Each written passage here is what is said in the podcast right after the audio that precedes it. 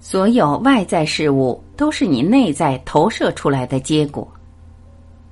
张德芬。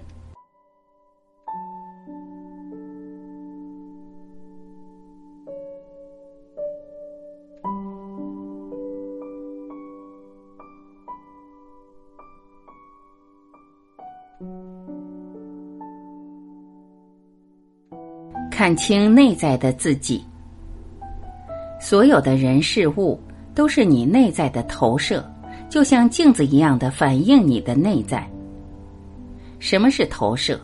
投射指的是我身上内在有的一些东西，我不承认，或是我压抑了，或是我其实很排斥自己这部分的东西，于是我看不见他们。但是我可以轻易的在别人身上看到。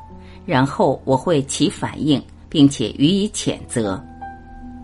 黄金投射指的就是你在别人身上看到的美好特质，其实也是你自己拥有的，只是你从小没有去发掘、连接、活出这些美好的特质，所以你以为你没有。但是只要你在别人身上看到的东西，你自己身上一定都有。比如。你看见一位女士聪明优雅，其实你看到她身上的东西，你自己都有，这就叫黄金投射，是你自己不愿意看到的。小时候因为某种因素，你不愿意自己太聪明，不愿意自己太优雅，可是你现在其实都做得到，只是你没有往那个方向发展，所以投射在别人身上。同样的负面就是说，这个人怎么这么懒惰，我好讨厌他。这个人怎么这么虚假？我好讨厌他。如果你因为某一个人的某一个行为很讨厌他的话，那也是你的投射，就是阴影的投射。我不愿意承认自己也有虚假的一面，而且我很讨厌我自己虚假的那一面，所以我总不能一天到晚骂自己吧。所以看到别人虚假，我就特别去骂他。这个假惺惺的人太虚假了。所以说，这都是潜意识里的活动。我们慢慢把它带到意识表面上来的话，我们会过得更快乐。我们每一个人生下来都是一幅太极图，一半黑，一半白。我们一直被教导要活出那白色的一面，因此黑色的一面就被压抑下去了。然而，我们生活在一个二元对立的世界，有黑有白，有高有低，缺一个，另一个就不可能存在。我们刻意压抑黑的那面的结果，会为自己在外面的世界中树立很多敌人，同时我们会无法全面接纳真实的自己。你的能量有很大一部分会去遮盖、闪躲、压抑那个你不想看见、不愿接纳的自己。但是，当你全然接纳真实的自己的时候，所有的特质都会在正面的光明中被转化。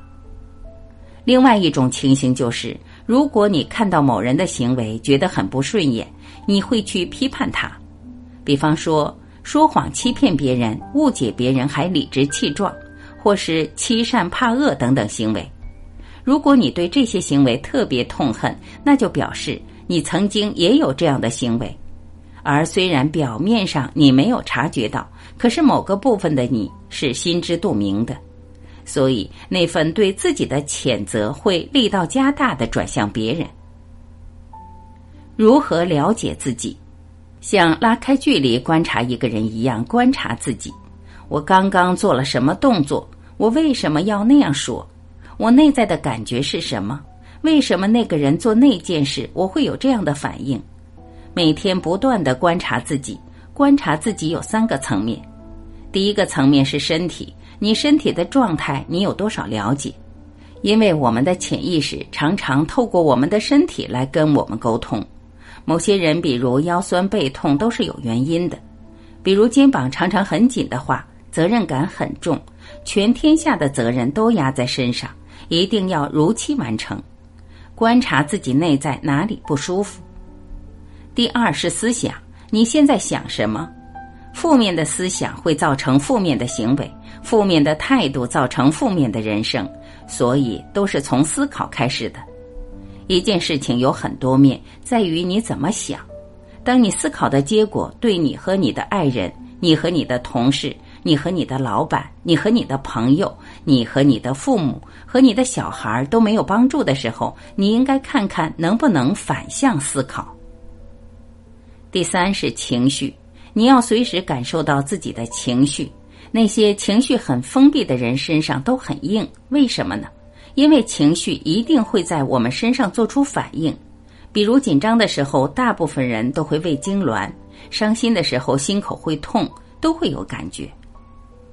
接纳情绪背后的痛苦，即使知道是我的投射，但是别人的有些行为真的让我很难受；即使知道与我无关，但是别人的言语真的触痛了我；即使知道我不该这样想，但是我还是一直逃避面对它；即使知道我的愤怒、悲伤没有用，但是我还是无法从负面情绪中走出来；即使。我们是如此的身不由己，主要还是因为惯性的情绪在操控。我们之所以会让情绪操控，是因为我们不愿意去面对那个情绪后面代表的痛苦。也许是因为不被尊重引起的愤怒，愤怒之下是我不够好的悲伤，之下又是无价值感的痛苦。也许是嫉妒引起的愤怒，愤怒之下是一个童年的心碎。误以为妈妈爱弟弟妹妹多一点的痛苦，也许是被抛弃的愤怒，之下是孤独的恐惧，之下又是童年被遗弃、忽视的心碎。就这样，每个造成我们不舒服的感受后面都有一个故事。我们所有的负面情绪、愤怒、沮丧，其实仔细看你的内在，它都是来源于恐惧。对这个世界、对这个人，还有对自己的不信任、对自我价值的不肯定，可是我们遇事不想去面对的，却每每在我们的生命中出现，不断由周边的人事物带来讯息、带来功课，提醒我们一个古老的伤口正在等待被疗愈。想变得更好，就要认真面对最糟的部分，并发自内心接纳它。跟负面情绪相处，一定要有能力跟他们同处于当下。第一步，要看到你在抗拒这个情绪，不去批判或是压抑，先把情绪安抚好。我愿意跟我的这种痛苦情绪在一起，看着它同处于当下。等到把它消化消解之后，你会发现内在的力量增强了。疗愈之后，你会更开心、更自由，成为一个更完整的人，因为你收复了一部分被抛弃、压抑的自己。安抚情绪的方法：情绪会来就会走，它不会一直都在。给负面的情绪一个空间，学会和它相处。当你的内在世界调整的很好的时候，你的外在世界就会自然而然变得很顺利。这里有一个简单的方法，大家可以试试看。当生活中有让我们不舒服的事情出现时，用这个自我安抚的方法来面对。一，看到自己的不舒服，接受自己的不舒服与对方无关的这个事实，而试着去看见，这是你内在一个多年的旧伤被触动了。二，自我对话，告诉自己。这个不舒服的经验是一条让你更加的了解自己的必经之路，它没有对错，不需要你去抗拒或是否认。它出现的目的是要帮助你成长，不是来找茬儿的。三，慈悲的关照自己，觉察自己身体哪个部位有紧绷或是不舒服的感觉，把自己的呼吸轻柔而慈悲的带到那里，轻轻的安抚它。四与不舒服的感觉和平共处，透过你的自我安抚，把你那个不舒服的感受全部包容在自己的身体里，不去批判或是压抑。这个时候，你可以呼求不同的更高力量来帮助你。更高力量可以是一个神旨，或是你内在的至善力量，让这个最高力量把光带进来，拥抱着你不舒服的那个部位。像抱着一个受伤的脆弱小孩一样温柔而慈悲的。上面第四个步骤是借由高频率的正面能量来中和你低频率的负面能量。在他们整合之后，你就穿越了自己一直不敢也不想面对的负面情绪和痛苦，进而看到真正的自己。